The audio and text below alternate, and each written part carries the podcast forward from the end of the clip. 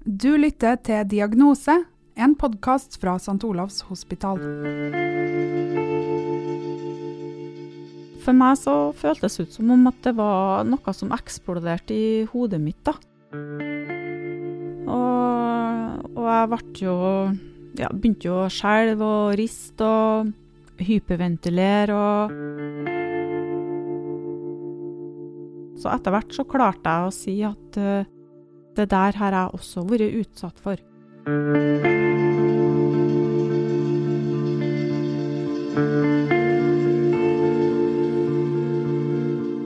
Hvorfor kan vi bli syke av ting vi har opplevd, og hvor skal man begynne med behandlinga med folk som er traumatisert for livet?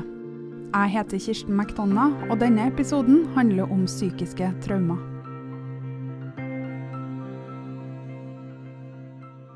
Et psykisk traume har utgangspunkt i sterke, overveldende erfaringer som gjør at en person havner i en krise hvor en ikke klarer å håndtere all den informasjon og de utfordringer som ligger i situasjonen.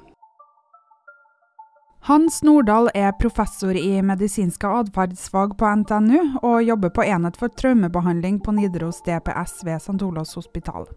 Det er hit de kommer, de som har opplevd ting som er så tøft at de sliter med å fungere i hverdagen. Men hva er det som utløser et psykisk traume? Det ene er jo traumehendelser, hvor du utsettes for ulykker. Du kan utsettes for farer med vold, og du kan være i situasjoner hvor du har utrolig mye smerter. Det kan være en del av et uh, sykdomsforløp. Du kan også få PTSD av uh, alvorlige hjerteproblemer, hjerte-karlidelser. Så alle disse tingene er hendelser som kan føre til PTSD. PTSD, eller posttraumatisk stresslidelse, er noe du kanskje forbinder med soldater som har vært i krig, men PTSD er mer vanlig enn det du kanskje tror. Faktisk får de aller fleste symptomer på PTSD rett etter en traumatisk opplevelse, men de aller fleste blir også bra igjen etter noen dager eller uker. Men hos opptil 30% går ikke symptomene over, og for dem blir tilværelsen vanskelig. Mye redsel og angst. Man får eh, opplevelse av invasive bilder, følelser, inntrykk. Akkurat som at man får en slags flashback av å være i den farefulle situasjonen igjen. Folk begynner å unngå ting. Eh, unngå å treffe folk, unngå situasjoner som kan minne dem om det traumatiske hendelsen.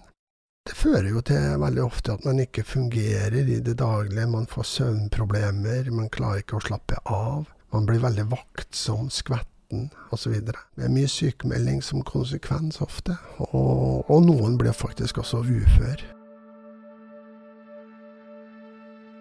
PTSD finnes i flere grader. Blant de komplekse formene finner du relasjonstraumene.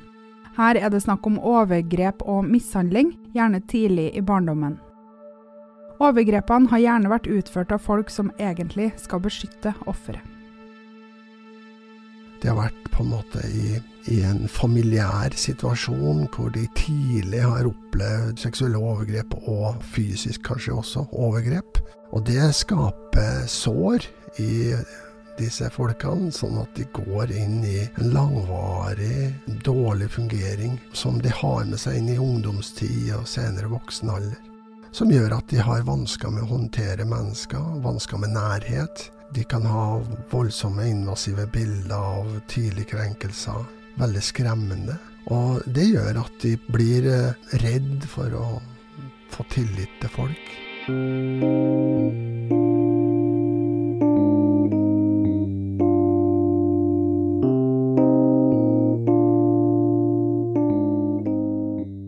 Det starta jo egentlig med at jeg begynte å sove uh, veldig dårlig, da. Det pågikk jo i ja, sikkert et år, kanskje. Elin var et pliktoppfyllende og aktivt barn. Hun var flink på skolen og hadde mange venner. Hun ble voksen, gifta seg, fikk barn og jobba i helsesektoren. Hun hadde lenge slitt med forholdet sitt til mat, hun hadde tidvis destruktive tanker og angst. Likevel gikk hverdagen rundt. Inntil hun kom opp i 40-årene og slutta å sove. Jeg grubla jo på uh, hvorfor at jeg ikke sov, og etter hvert så fikk jeg jo mye uh, fysiske smerter i kroppen. Så jeg begynte å tenke på at jeg kanskje hadde fått kreft, eller at jeg var alvorlig syk, da. Jeg forsto ikke hva som skjedde med meg. Jeg, jeg, kunne på en måte kunne få panikk da, hvis vi f.eks. skulle eh, dra til en plass der jeg ikke hadde vært før. Det kunne være hvis vi var på tur, hvis vi skulle gå liksom fra en plass til en annen plass, så var det på en måte en merka sti. Og hvis vi da på en måte kom to meter utom den merka stien, så fikk jeg på en måte panikk. Da følte jeg at jeg mista kontrollen. Det var pga. søvnproblemene at Elin fikk behandling på St. Olavs hospital i 2009. Mens hun var i behandling, fikk hun påvist flere psykiske lidelser, som depresjon og selvmordstanker og anoreksi. Ungene til Elin hadde flytta ut, symptomene ble stadig forsterka. Etter hvert ble hun overført til nettopp Hans Nordahl på Nidaros DPS. Da fikk jeg jo etter hvert eh, ganske mange knagger å henge atferden min på. Men etter over to år med behandling hadde Hans og Elin fortsatt ikke kommet til bunns i problemene. Så sa Hans til meg da at uh, det må være noe mer. Jeg får liksom ikke helt uh, tak på det. Jeg liksom kommer ikke helt til bunn. Og så sa jeg nei, det, det, er ikke noe mer. Liksom, det, det er her. her. Og dette ble jo gjentatt noen ganger. Og så begynte jeg jo å tenke litt sjøl òg. Er det noe mer, liksom? Nei, det er ikke noe mer. Eh, og så var det en kveld jeg og mannen min satt og kikka på nyhetene, og så kom det en reportasje da om seksuelle overgrep. Og så sier jo mannen min at det, å, det er så grusomt, det der liksom med med alle de overgrepene mot uh, barna, liksom. Da var det som om at det eksploderte oppi hodet mitt, og så bare var det en film som starta å rulle med masse bilder av meg sjøl som det ble gjort overgrep imot.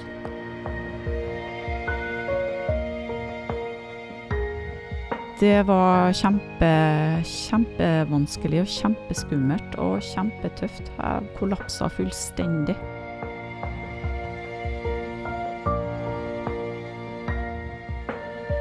Så etter hvert så klarte jeg å si at eh, ja, men det der har jeg også vært utsatt for.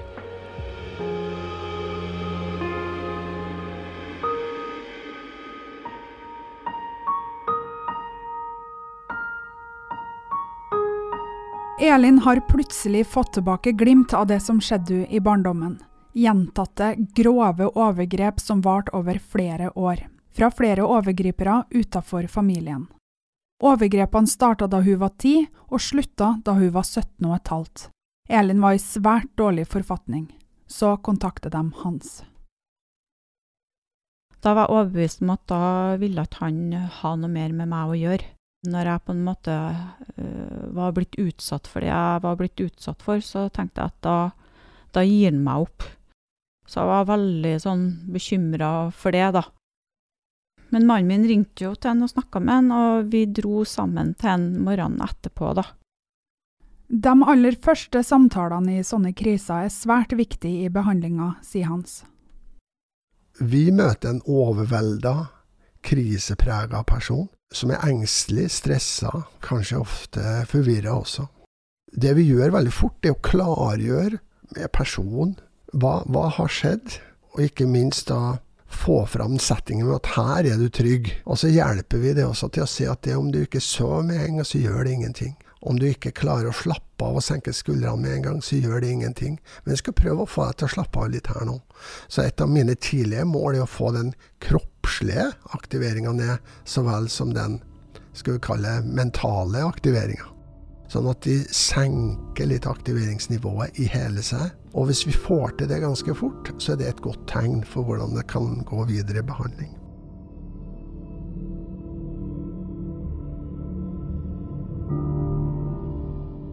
Det hadde gått over 40 år siden Elin opplevde overgrepene.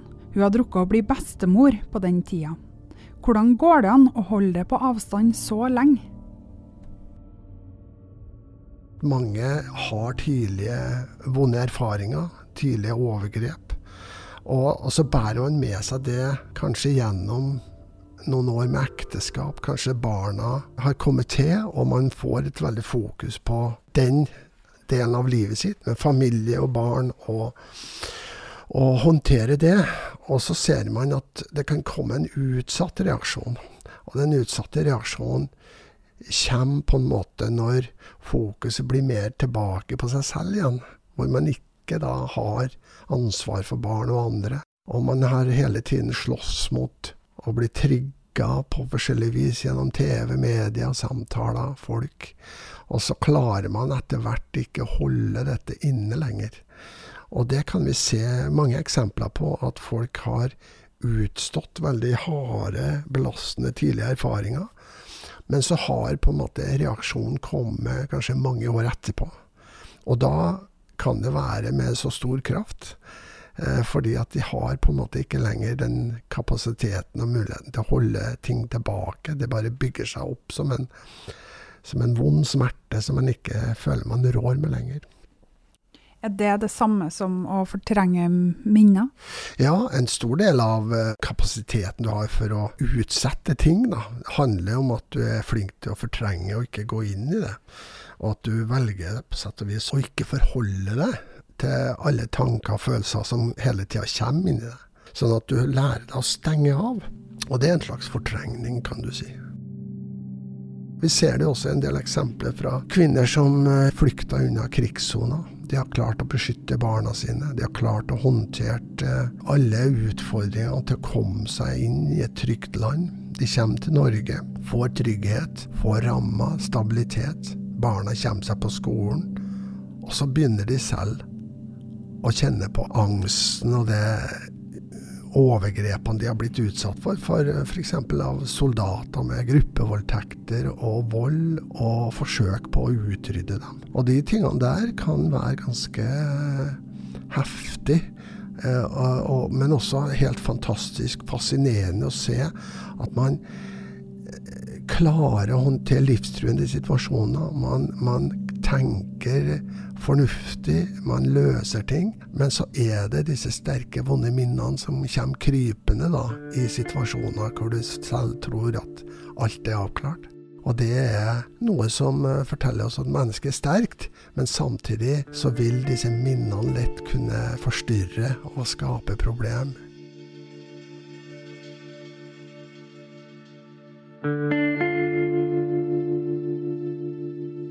Det som nå fulgte for Elin, var et intensivt behandlingsløp. Minnene kom tilbake. Biter falt på plass. Symptomene som hadde vært der i mange år, fikk plutselig ei forklaring. Det ble jo en lang periode der det ble mye, mye verre. Eh, jeg ble veldig syk.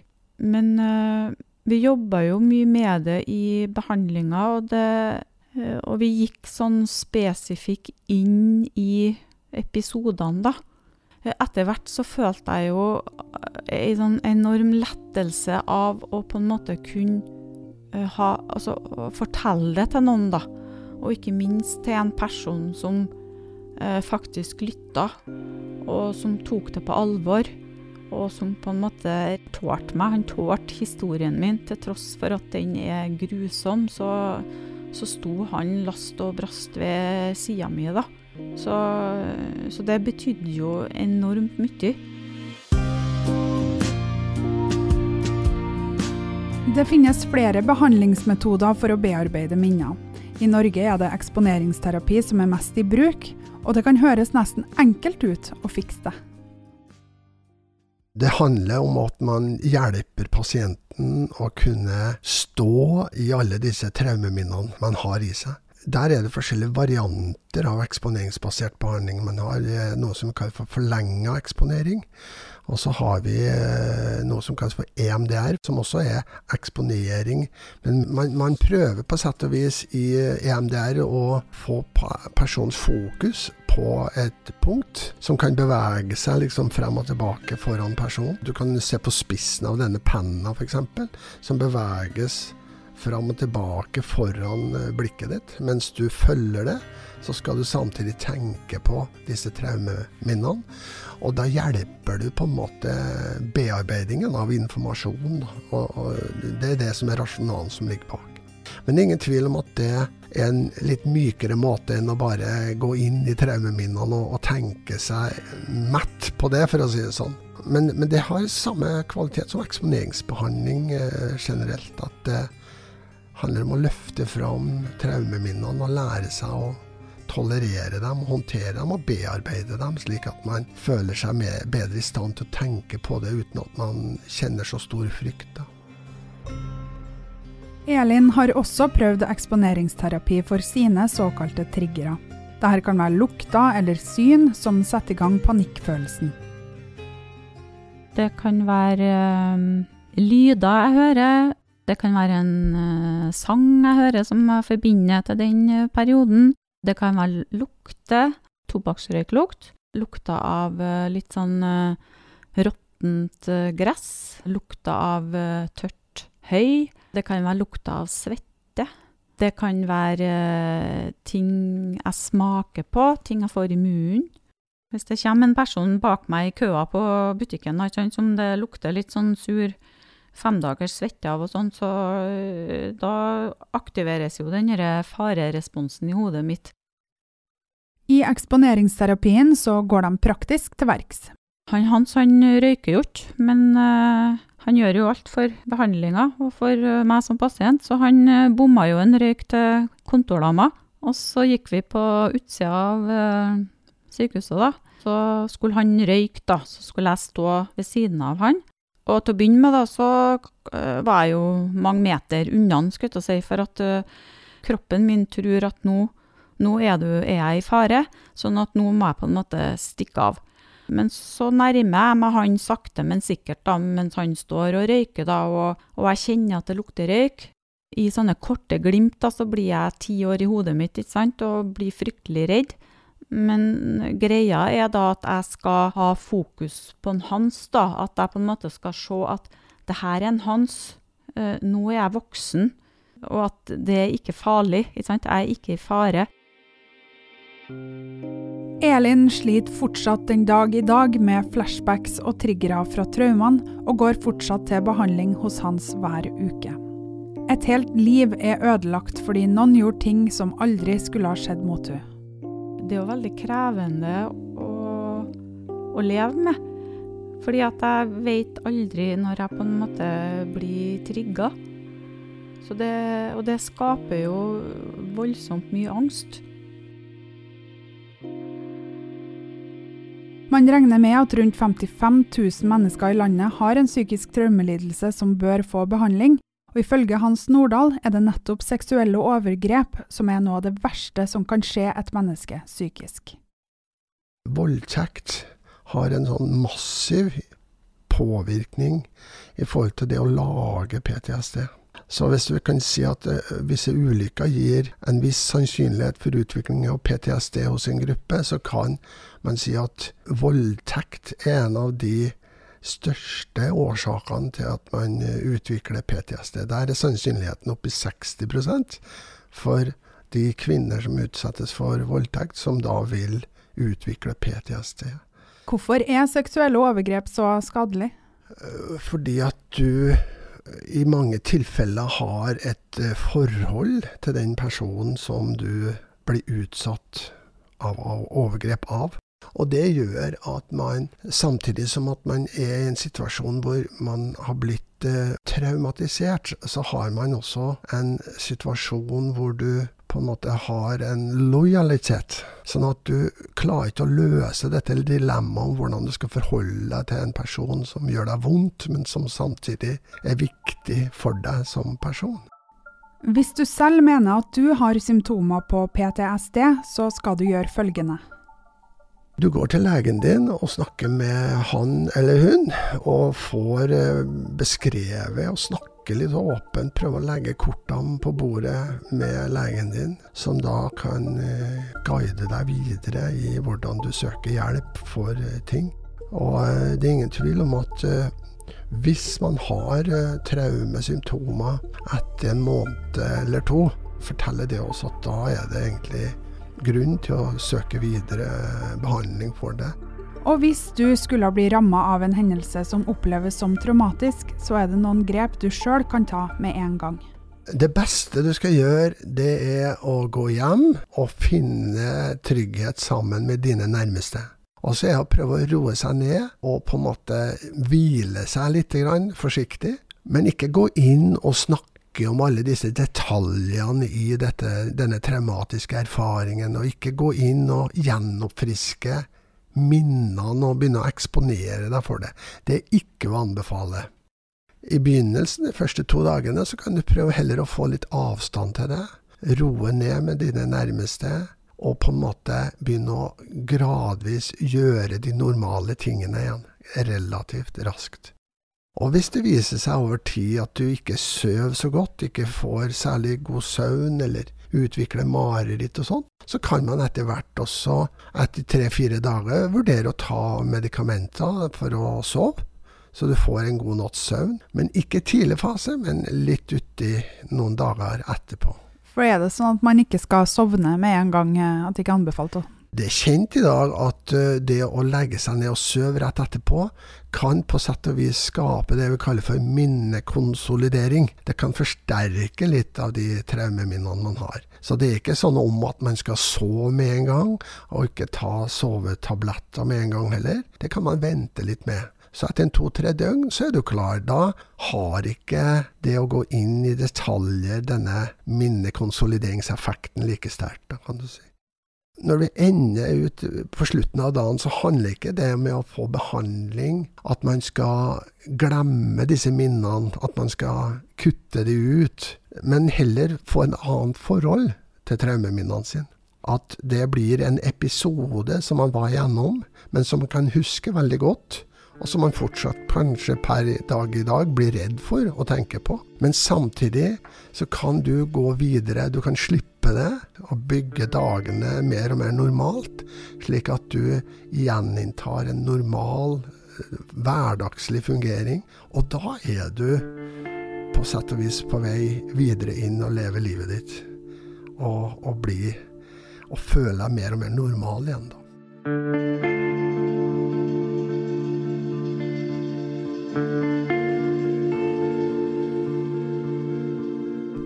Du har hørt på Diagnose, en podkast fra St. Olavs hospital som er produsert av meg, Kirsten McDonna, Elling Finnanger Snøfugl og Nils Lian.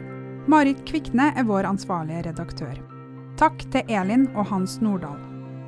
Har du tema du har lyst til at vi skal ta opp, eller har du spørsmål, så kan du kontakte oss ved å sende en e-post til diagnose.stola.no. Abonner gjerne, og ikke glem å følge St. Olavs hospital på Facebook for å finne ut når neste episode kommer. I forrige episode vi laga, så sa vi at det var nitrøse gasser inni gruva, men det stemmer ikke. Det var CO-gass. Så vet vi det.